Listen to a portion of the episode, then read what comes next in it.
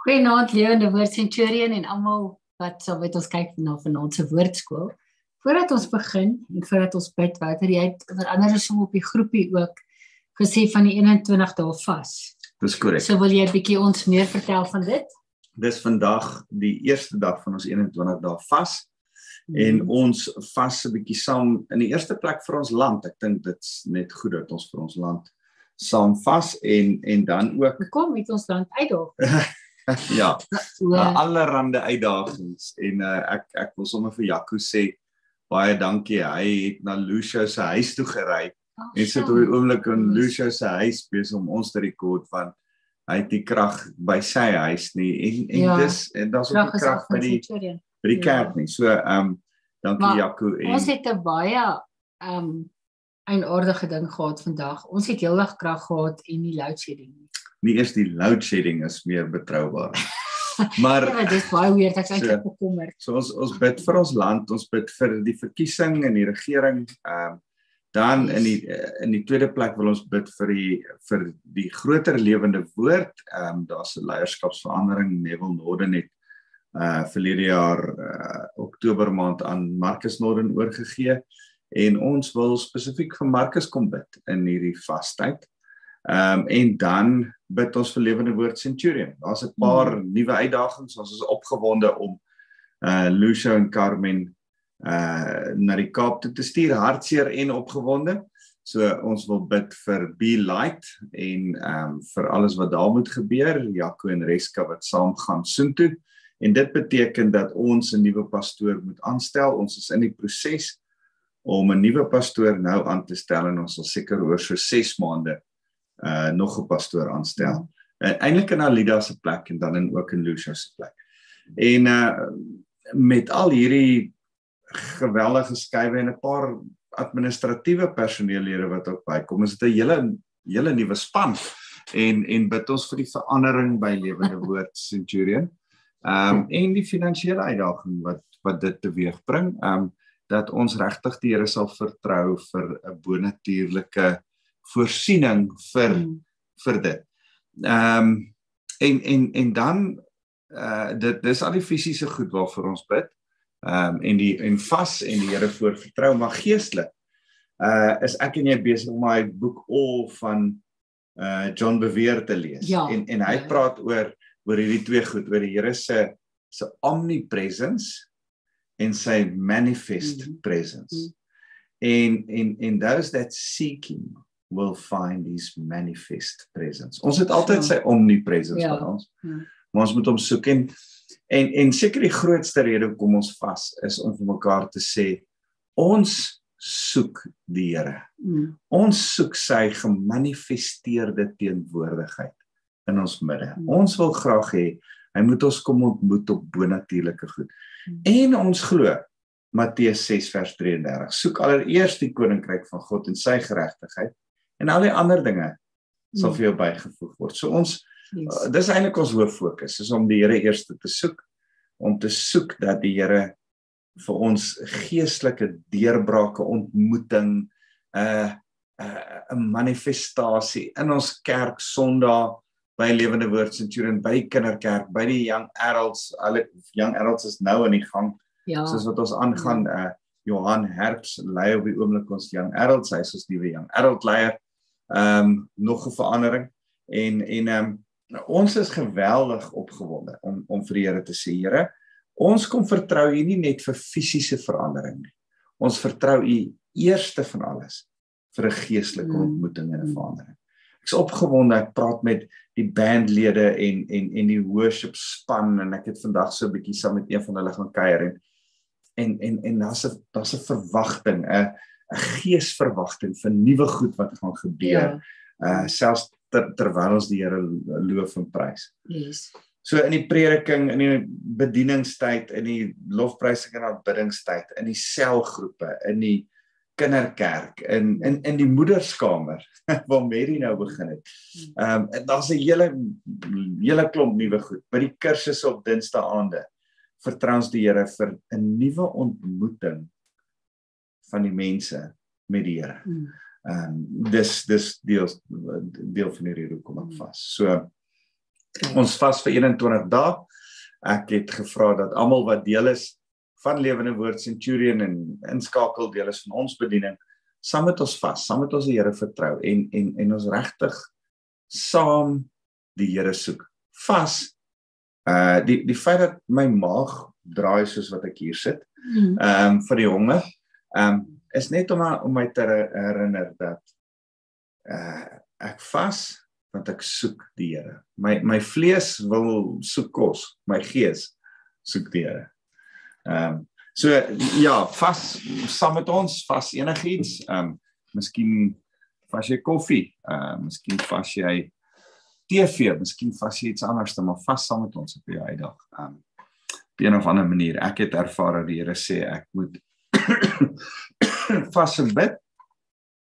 En en ek het vir die Here gesê, Here, ek werk nog en ons hardloop bietjie teen 'n pas. Ek wil net iets eet, maar dat ek nog steeds kan besef ek vas en daar's 'n gebedstyd.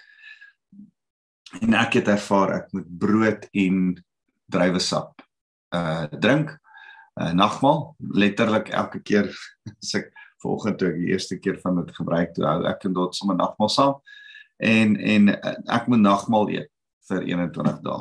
Uh, ek weet dis 'n bietjie weird, dis wat ek ervaar het die Here sê ek moet doen en daarmee saam eet ek ook drywe saam met die brood. So ehm um, nagmaal. Ehm um, dis waar ek is. Hoor by die Here wat moet jy eet en wat wat moet jy los? Ehm um, ek los alles behalwe nagmaal. Ehm um, so ja. Goed.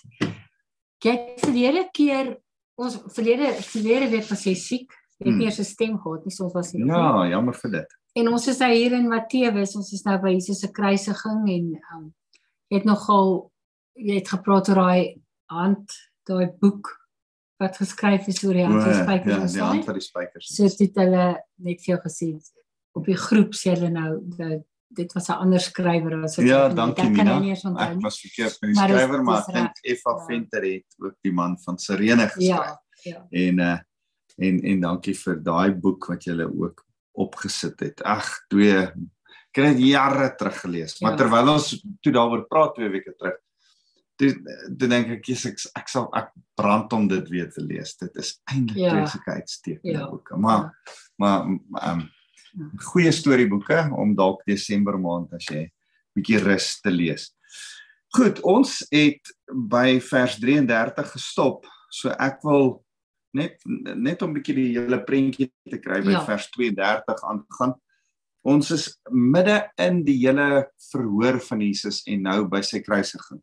So kom ons begin daar en ehm um, en lees dit saam. Matteus 27 vers 32. Op pad na buite het hulle 'n man van Sirene met die naam Simon teëgekom. Hulle het hierdie man gedwing om Jesus se kruis te dra. Op pad na buite. Natuurlik is dit profetiese woord ook uh oor Jesus dat hy buite die stad gedood Ja, moet word, gekruisig ja. moet word want onthou jy daar was 'n 'n 'n 'n sonnebok Dis in die- in die- reg, in die- dis reg. in in die sonnebok moes buite die stad Yes, doodgemaak word. Jesus is letterlik ons ons sondebok. Ehm um, so en nou dwing hulle Simon van Sirene, 'n man van Afrika. Ek het verlede keer so 'n bietjie oor hom gepraat. Uh dwing hulle om die kruis te dra en hy gaan deur sekere goed wat Jesus ook deurgegaan het en ehm um, uh hy hy kan nie die die die die die dwarsbalk van die kruis want dis wat hy moes gedra het. Hy dra nie die hele kruis nie, hy dra net die dwarsbalk. Hy kan dit nie langs Jesus dra sonder om ook die die die klippe en die spot en die spoeg dalk van dit te kry wat vir Jesus bedoel was nie. Ehm um, so toe hulle by 'n plek kom met die naam Golgotha wat kopbeenplek beteken. Het hulle vir hom wyn gemeng met 'n giftige kruid en dit gegee om te drink. En toe hy dit proe, wou hy dit nie drink nie. Nou nou nou hierdie ehm um, kruid uh, wat hulle vir hom gegee het, hierdie 'n uh, uh, uh, soort van 'n is 'n um, 'n medisyne Ja. is is hierdie giftige kruid het jou senuwee stelsel so 'n bietjie verdoof. O, okay. Soos 'n pynstiller, 'n okay. 'n sterk geweldige sterk pynstiller wat hulle hom gee.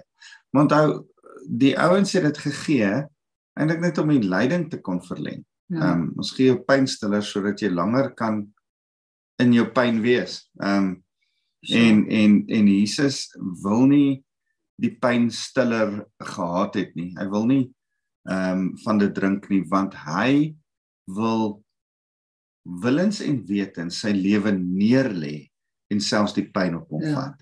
Ja. So hy hy hy, hy probeer nie die pyn verdoof nie. So natuurlik die plek die Kobbeen plek. Ek het verlede keer dink dink ek daaroor gepraat. Dat dit is daai daar waar ons by die taxi rank gestaan het. Vandag is dit ja. nog steeds 'n taxi rank as jy in Jerusalem kom en en en dis hoe dit is dis dis daar waar die strate kruis daar waar ja. dit waar die mense gestap het en as jy na daai heuweltjie kyk kan jy sien daar's 'n dit lyk soos 'n kobbie yes ja ehm um, so uh ehm um, uh, vers vers 35 en nadat hulle hom gekruisig het het hulle sy boklere verdeel uh deur daaroor dit te lood en daarna het hulle daar gaan sit en hom bewaak. Nou hierdie die, die rede hoekom Matteus hierdie gedeelte vertel dat die Romeinse soldate nie soos gewoonlik sy klere skeer nie, hmm. Maar sy klere vat en eerder loetjies ja, werk ja, ja. en dit dan verdeel vir die ou wat wen.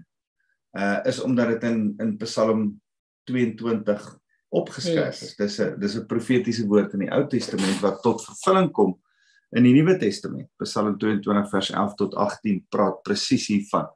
En ehm um, en, en, en dit sê ook iets interessants van die mense wat lief was vir Jesus, mense om hom wat bereid was om iemand vir hom 'n geweldige duur kleed te yes, gee yes. waarmee hy kon kon stap kon loop. Ja, ja. Hierdie dierkleed moes nou al uh hy hy's deur deur houe, hy is al geslaan, hulle die kleed eers afgehaal, toe hom nog verder gegeesel, perskleed aan hom gesit. Dit weet af uitgetrek en weer van 'n kleed aangetrek. Maar ten spyte van die feit dat dit 'n dierkleed was, moes die kleed nou al vuil bebloed ja gewees het. Maar 'n Romeinse soldaat het, het ten spyte daarvan geweet hy kan uh die kleed net was ja. en en aangaan. So en en dis wat nou tipies hier aangaan. En ehm um, uh daarna het hulle hom gaan sit en hom bewaak. Natuurlik wou hulle nie gehad het uh dit was die Romeinse manier hulle wou nie gehad het dat een van sy volgelinge moet kom en hom van die kruis afhaal en hom hom red op so 'n manier. Bo sy kop het hulle aanklag teen hom aangebring wat gelei het. Hy is Jesus, die koning van die Jode. Nou nou dis interessant hoe die vier evangelies hierdie woorde bymekaar sit. Maar maar hulle hulle skryf verskillende goed ja. uit verskillende perspektiewe en eintlik wat jy dan moet doen is jy moet al vier bymekaar sit en besef Matteus sê 'n stukkie van wat hy gesien het. Ja uh Lukas sê 'n stukkie van wat hy gesien het, maar ja. daar het eintlik gestaan hier hang Jesus.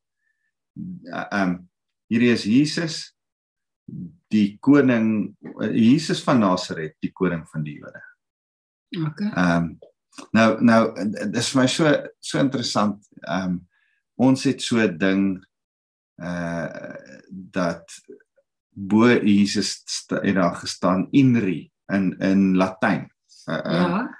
Onthou die die geskrif was in Latyn, in Grieks en in Aramees geskryf. Ja. Want in Latyn, Aramees is wat die mense daar daai tyd ja. gepraat het. Latyn was vir die Romeine bedoel. Hulle kon dit dan ook lees. Grieke is die Engels van daai tyd. Ja. Almal het, ja. het Grieks gepraat.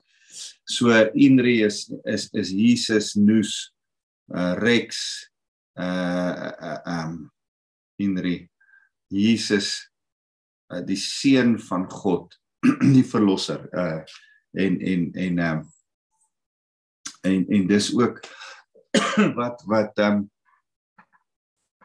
wat uh dit eintlik soos met die met die vis, daai daai hele storie wat ek jou al van die vis vertel het. Ichthus. Ja, ja, ja. Jesus Christus, Theos Unos seun Soter. verlosser. Ja, ja. En uh is hulle het hulle het seker afkortings gebruik om sekere goed te verduidelik en Ja. en dit was een van die afkortings. Okay.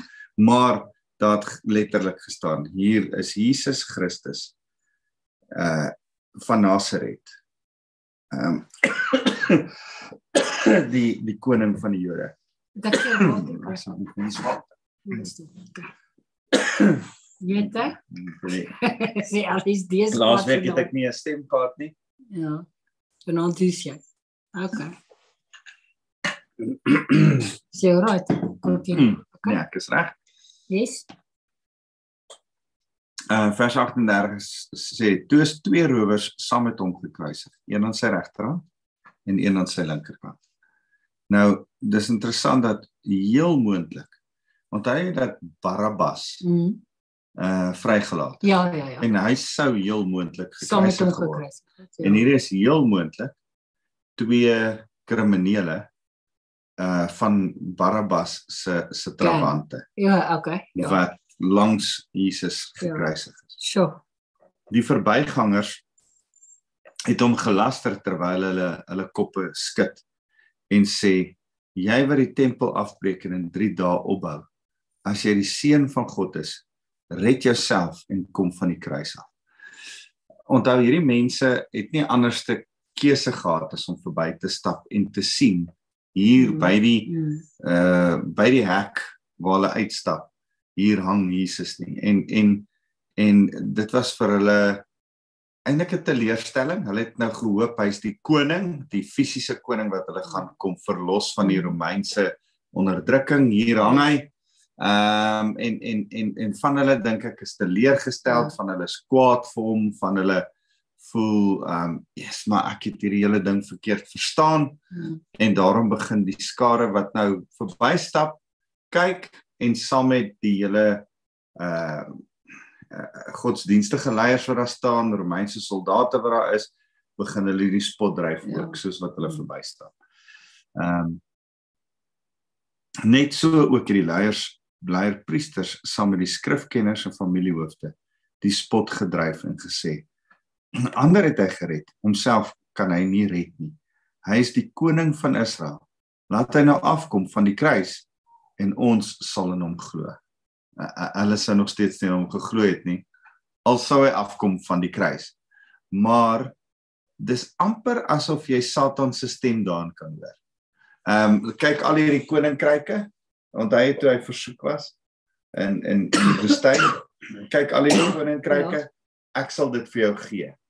Jy hoef nie deur die hele proses van 'n sterwe te gaan en 'n ek ek gee sommer nou vir jou die koninkryk en die Here sê nee, wat nee, ehm um, jy kan dit nie vir my gee nie, dit behoort eintlik aan die Vader Ja. Mm. en ek ek gaan dit kry. En uh en en dis amper dieselfde amper dieselfde stem wat jy hoor Ja. as ouens sê kom van die kruis af, dan sal ons in jou glo. Um uh doen 'n wonderwerk, dan sal ons in jou glo. En en uh die die Here hoor dit en kies om dit nie te doen nie. Um vers 44 sê op dieselfde manier het ook die rowers wat saam met hom gekruisig is hom beledig. Onthou dit, hulle het hom beledig. Ja. Uh maar ons weet dat een van hulle het toe op die ou ende uh ek dink is Lukas wat vertel van hoe die een dan Vertel Matteus nie van dit nie. uh ek ek dink nie dis Matteus wat van dit vertel nie. Ek dink is is Lukas wat en dan sê die Here vandag nog sal jy saam met my in die paradys wees. Uh want daar's genade vir daardie ou. En dis altyd vir my so interessant as die Here die een wat hom aanvanklik beledig en dan besluit om tot bekering te kom Ja. en in Jesus te glo word gered daai Yes. selfde dag sonder enige godsdiens, sonder enige rituele, sonder dat hy gedoop is, sonder dat daar iets met daai ou gebeur is. Net die feit dat hy sy geloof verbaal in Jesus sit, Ja. uh red hom. so maar vers 44 sê dat hy aanvanklik teen Jesus was. Uh vanaf die 6ste tot die 9de uur het daar duisternis oor die hele aarde gesak. Nou nou die 6ste tot die 9de uur. Kan jy onthou hoe werk hulle tyd? Die Ja, 6 uur laasweek het jy 6 uur begin die tyd O ja. So die 6de tot die 9de uur is 12 uur. 6 uur na 6 uur. 6de uur na die oggend O, sonsopkoms. okay. Okay. Die 6de 12 uur tot 3. tot die 9de uur. Die 3 uur. O, okay, van 12 tot 3. Okay, so dis helder oordag. Helder oordag. Ja. Is daar iewes skielik 'n sonsverduistering, maar die maan is ook donker, want die son het donker geword. Dis interessant. Nou 'n uh, bietjie hieroor nagelees en en en ouens geluister oor hierdie goed en daar was so 'n 'n mooi ehm um, WhatsApp klip wat iemand in die laaste tyd ook gestuur het van uh die navorsing wat hulle in China, in Turkye en in Griekeland gedoen het Ja. oor spesifiek hierdie ding. Ja. Ehm um, antieke ouens van daai tyd het geskryf oor iewes skielik was daar in die dag die son wat net donker donker geword het vir 3 ure lank en hulle het nie verstaan nie want hier staan daar vanaf die 6de tot die 9de uur het daar duisternis oor die hele aarde So, toegesak. Nie oor Jerusalem nie, oor die hele oor die hele aarde. Ja, okay. En en in in in China is daar 'n 'n stuk wat ouens in in daai tyd skryf hoe daar 'n uh, um iewes skielik net hierdie 3 ure lank duister was. duisternis duisternis. Ja. En dat dat daar iets moes gebeur het um wat dalk 'n god wie is wat gesterf het. Nessie. 'n 'n Wow. 'n ou in Okay. Griekeland, uh, een van die baie bekende skrywers van sy tyd in in in Griekeland is in um besig om te skryf uh en toe kom hierdie duisternis op en Ja. later sou hy sê dit was snaaks want dit was so donker dis asof die natuur gerou het oor God wat dood is of dalk was dit God wat gerou het oor ehm um, oor oor oor is 'n seun van God wat dood is. Yes. Ja. Uh hier's heidene wat iets skryf en hulle weet nie Ja. wat hulle skryf nie, maar hulle hulle vat dit eintlik raak. Ja. So in 'n ander plek in Griekeland het iemand ook geskryf uh, uh daar was 3 ure duisternis en in Turkye was daar ook 'n 'n hele uh wete dat hier uh, duisternis Ja. was. So oral van oor die wêreld van daai tyd het hulle presies dieselfde tyd. Ek het nooit besef dit was ek het altyd net die prentjie gehad dit was net daar. Ja. Maar die hele wêreld en ja, ek ek het Die dit die nooit Griekse nie. woord hier is ook aarde, die hele aarde. Ja.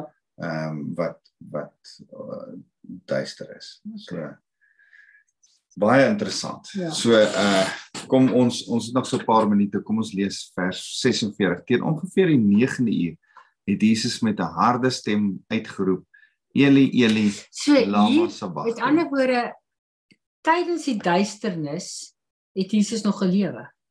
Mm, Ek het In daai duisternis ja, het hy het dit het nou dit nou besef. 3 ure duisternis sou beteken dat hulle begin fakkels opsteek het en en vuur gemaak het om te kon sien wat aangaan want dit was stik donker M- ek ek dink nie ons Maar Ek besef het nooit besef Jesus was nog lewendig in daai 3 ure. nie. ja Ek het dit nie ek het altyd gedink dis toe Jesus dood is, toe is dit so donker. meeste van die van die tyd wat hy gehang het in die kruis het hy in die donker gehang en ek dink dis hoekom die rower moes gesê het hoor hier gebeur iets anders Ja, ja. Dis hoekom die centurion aan die einde Ja. gesê het waarlik dit Ja, is die seun ja, van God. ja. Toe Jesus sy asem uitblaas. Ehm um, so uh hier hier was ouens wat besef het hier's iets Ja, anders te besig ja. om te gebeur. Sjoe. Okay. So uh nou is dit van die ongeveer die 9de uur het Jesus. Dis dis nou 3 uur Ja. wat hy sy asem gaan uitblaas en dan gaan dit weer lig word. Uh so ongeveer die 9de uur het Jesus gesê Eli Eli lama sabachthani. En dit beteken my God, my God, waarom het U my verlaat? Nou nou dit is interessant dat Matteus besluit om die Aramees nou neer te skryf. Nou nou, nou jy moet besef Matteus is soos 'n Afrikaanse ou wat in Engels skryf. Okay. Dis 'n Arameese ou Ja. wat in Grieks Wel, sy okay. boek neerskryf. Okay. Maar 10 teen 1 het alles wat Jesus gesê het in Aramees gebeur. Ja, ja. Want die mense vir wie hy gepreek het was Aramees. Ja, dit was sy En en ek taal. kan dink as hy met die Samaritane gepraat het of selfs met die Romeine gepraat het, het hy Grieks gepraat. Jesus het was Ja. slim genoeg in sy tyd om met die tale uh, Grieks en Aramees te kon praat. Ja. Maar ek dink meeste van die tyd het hy in Aramees gepreek. Ehm um, Ja, So bietjie was sy so bietjie soos Afrikaans en Ja. Engels. Ja. Ehm uh, maar as daar net Afrikaanse mense is, dan praat jy Afrikaans. Jy hoef nie Engels te praat nie. En en ehm um, dit dis interessant uh, Chuck Day se se doktersteses het gegaan oor die Onse Vader ja, in Aramees. in Aramees Ja. wat uh Matteus toe eintlik in Grieks neerskryf Ja, en hoe sou dit geklink het en watter ander betekenisse sou daar kon wees as Jesus dit in Aramees gesê het wow, okay. en Matteus dit in Ja. Grieks vertaal het. Ja. Baie interessante uh uh uh, uh skripsie. So ehm um, nou is uh, uh Matteus doelbewus besig om die Aramees neer te skryf. Iets wat hy nie eintlik baie doen nie. Dis interessant, Markus doen dit nogal gereeld, maar nie Matteus nie. En en en daar's 'n spesifieke rede hoekom hy skryf Eloi Eloi lama sabachthani. Want hy wil hê dit jy moet hoor hoe klink dit. Hoe klink die Aramees? Hy wil nie net hê dit moet in Grieks wees, my God, my God, waarom het U my verlaat. Hy wil die Aramees neer neer neergepen hê sodat die misverstand wat nou volg ook verstaanbaar is. So toe hy dit sê, my God, my God, waarom het U my verlaat? Eli Eli lama sabachthani. Uh die die verlaat is dis donker. Dis dis asof die Here asof Jesus sê Vader het my ek is nou verlate. Nêrens in die skrif nê praat die praat Jesus van God as my God nie. Hy noem hom altyd my Vader. myne. Hierdie is die Ja, eerste keer ja. dat hy hom my God noem, Ja. want hy voel gedistansieer van hom. Dis baie interessant. Ja. En ja. nou sê hy ehm um, dadelik uh toe sommige van die wat dit daar staan. dat hy so ver van die Here voel dat hy ewen nie meer ja, hy, hy so hy voel nie meer deel van God drie enig nie. Maar hy is nog steeds deel van God drie ene. Dit bl- blaas Ja, ons denke. Ja. Ehm um, terwyl hy daar hang is hy nog steeds God. Ja, maar Maar hy oor, voel maar dan gaan verwyder van God. een Moeilike teologiese. Maar kon dit nie wees dat omdat hy soveel sonde op hom gehad het dat hy nie eintlik meer God kan wees nie. Hy hy is Daai- nog, hy is nog steeds God. Al draai sonde op hom. Ja, Maar maar God kan nie sonde God kan nie enige sonde in sy teenwoordigheid toelaat nie. Ja. En daarom draai hy sy gesig weg Ja. van sy seun. En daarom besluit hy om selfs die die lig in die hemelruim donker te maak vir vir 3 ure. Dit- Baie interessant. Ja. Maar dit, dit bly 'n moeilike ding. Dit is 'n baie moeilike gedeelte. So ehm um, toe sommige van die wat daar staan dit hoor het hulle gesê hoe hy roep Elia. Mm. Hu- Hulle hoor hom nou net sê Eli Eli lama sabachthani. Hulle is ook uh Arameërs. Hulle moes Hmm. geweet het hy sê "Ma- my my God. Maar hulle kan nie mooi hoor nie want hy sy mond is Ja, dik ja, geslaan. ja, ja, ja. Hy's Ja. sy tong is En geswel in sy mond, hy Anyway. sterwend. En en nou skree hulle, "O, wag, hy roep Elia." Ehm um, en en daar's geen profetiese woord van Elia in die Messias Hmm. nie. Maar nou sê hulle hy roep Elia en ehm um, en en en toe hulle dit sien, dadelik het een van hulle nader gehardloop, 'n spons geneem en dit in suurwyn geweek en op 'n riet gesit en dit vir hom gegee om te drink. Nou jy wil nie weet watter spons dit is nie. Ja, jy het ons al eendag vertel. die spo, spons was gebruik vir 'n vir 'n toiletpapier. Daar was nie toiletpapier nie, hulle het spons gevat. En dan as daai spons daar in die emmer gelê het van die Romeinse soldate, hulle hulle toiletpapier saamgebring terwyl hulle nou moes wag. Uh het hulle sommer daai spons gebruik, dit in suurwyn gedruk en dit teen die ou se lippe gedruk. En en die vuil spons en wyn gemeng moes dan sy dorsles. Ehm um, so nou het hulle dit op 'n riet gesit gegee vir hom te drink. Maar die ander het gesê nee nee nee wag wag wag. Laat ons sien of Elia hom kan kom red. Hm.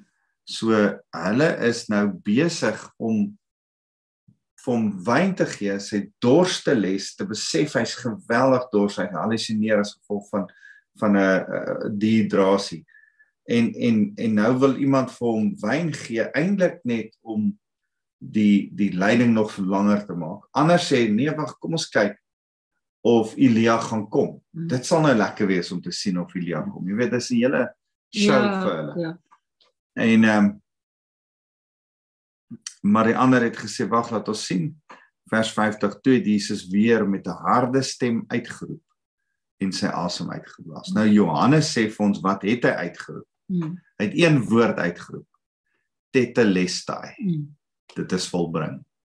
Paid in full. Het hy hart uit. Hy het net Paulus hmm. hart uitgeroep. Dis volbring. Ehm um, en en kyk die voorhangsel in die heiligdom is van bo tot onder in twee geskeur en die aarde is geskit en rotse is oopgebreek en die grafte is geopen en baie liggame van ontslape heiliges is opgewek. Nou nou, nou dis altyd vir my die mees fascinerende stuk. Toe Jesus sy laaste asem uitblaas. Hy het vir die ou gesê vandag sê saam met my in die paradys wees. Hy's nie hemel toe nie. Hy's na die paradys toe onder onder die aarde. Hmm. Praat praat die Ou Testament van van Sheol van uh, uh die paradys wat 'n goeie en 'n slegte kant gehad het en Jesus is soontoe. En en die oomblik toe hy soontoe afdwaal, is die krag en die majesteit en die heerlikheid van God wat daarin gaan. Bars dit oop en staan die heiliges op. So. Nou nou van die hele Ou Testament se heiliges, Noag en Abraham en uh, uh Lot en en Dawid en Daniel en Sadrag, Mesach en Abednego, Jesegiel, al hierdie ouens, hulle was in daai paradys. Ja. Uh soos 'n amper soos 'n soos 'n hemel. Ja. As, as Jesus die die ryk jong man en Lazarus ja. se storie vertel dan dan dan verduidelik hy hoe lyk die paradys. Ja. En dan as hy sterf, dan breek dit oop, dan staan hierdie mense op. Verskyn hulle in Jerusalem verskyn hulle oralste waar hulle is en gaan daai gelowiges dan hemel toe. Nou is die goeie deel van die paradys onbewoon. Jesus het hulle in 'n oogwink kom vrymaak. Toe hy dood is, toe kom maak hy hulle vry. Maar die slegte deel van die paradys is nog bewoon. Uh Sheol, hel en dis ook die plek wat bestem is vir die demone vir Satan en vir die Nuwe Testamentiese mense wat nie in Christus wil glo nie, hulle gaan ook nog sin. So. So ehm um, so so hier breek die die die goed oop en en natuurlik die die wonderlike teken van die bo die, die gordyn wat van bo na onder skeer. Ja. Uh, nou nou daai gordyn geweldig dik. Ja. Ehm ja. um, hulle hulle praat van 'n goeie liniaal breedte ja. dik. Ehm um, volgens oorlewering moes 3 sou 300 man om moes dra as hulle hom kon beweeg. Um onmoontlik om om hom te beweeg en hierdie dik massiewe groot gordyn skeer van bo na onder om te sê die Here maak van nou af kom verwyder hy enige iets wat ons weghou ja. uit sy troonkamer uit, uit sy heerlikheid uit. Daar waar die ark gestaan het, waar die heerlikheid van God was, waar die die Here se teenwoordigheid, die die die simboliek van da, van Moses wat die tabernakel bou, uh is die waar die ark staan simboliseer die troonkamer van God. Nou skeer hy van bo na onder. Nou is die troonkamer vir my en vir jou toeganklik oop deur die dood van Jesus het die skeur in die gordyn gekom en my en jou se sondes vergewe. Daar hoef nie meer 'n gordyn te wees nie. Ons mag nou waar die hoofpriester eenmal 'n jaar kon ingaan en hulle bang was hy hy gaan dood, dis kom maar klokkies aan sy rok was. Nou mag ek en jy met vrymoedigheid daarin gaan. In die teenwoordigheid van die Here, ons kan met hom praat self. Ons het nie 'n priester nodig nie. So. Want die met die voorhangsel is van bo na onder oopgeskeer. So. Dit was 'n geweldige hoë en groot voorhangsel, so jy kan miskien nog probeer het van onder na bo. Maar niemand kan hom van bo na onder geskeer. So. So. Goed, kom ons gaan aan volgende week by vers 52 uh, 53 en dan gaan ons daaraan ehm uh, Dis reg. Kom ons bid saam. Here baie dankie dat uh u u liggaam gegee het sodat daar vir ons toegang is tot die troonkamer van God. Here dankie dat u 'n offer gebring het om van ons sonde en skuld ontslae te raak. Here dankie dat u elke stuk sonde op u gevat het. U die sondebok was vir ons sodat ons heeltemal vry kan wees. En Here, daarom was dit donker vir 3 ure. Here, mag ons daaroor dink, mag ons daaroor top. Maar mag ons besef U maak ons vry deur genade. U het U lewe afgelê sodat ons gered kan word. Ons eer U, Here Jesus. Dankie, Here. Amen. Amen. Sterkte met die vastyd en uh, kom ons bid saam en laat weet as die Here vir jou openbaring gee, iets besonders wys, sal lekker wees om van julle te hoor. Yes. Dankie. Lekker week vir julle. Sera, het jy ons? Hm? Hy stem toe net, dis reg.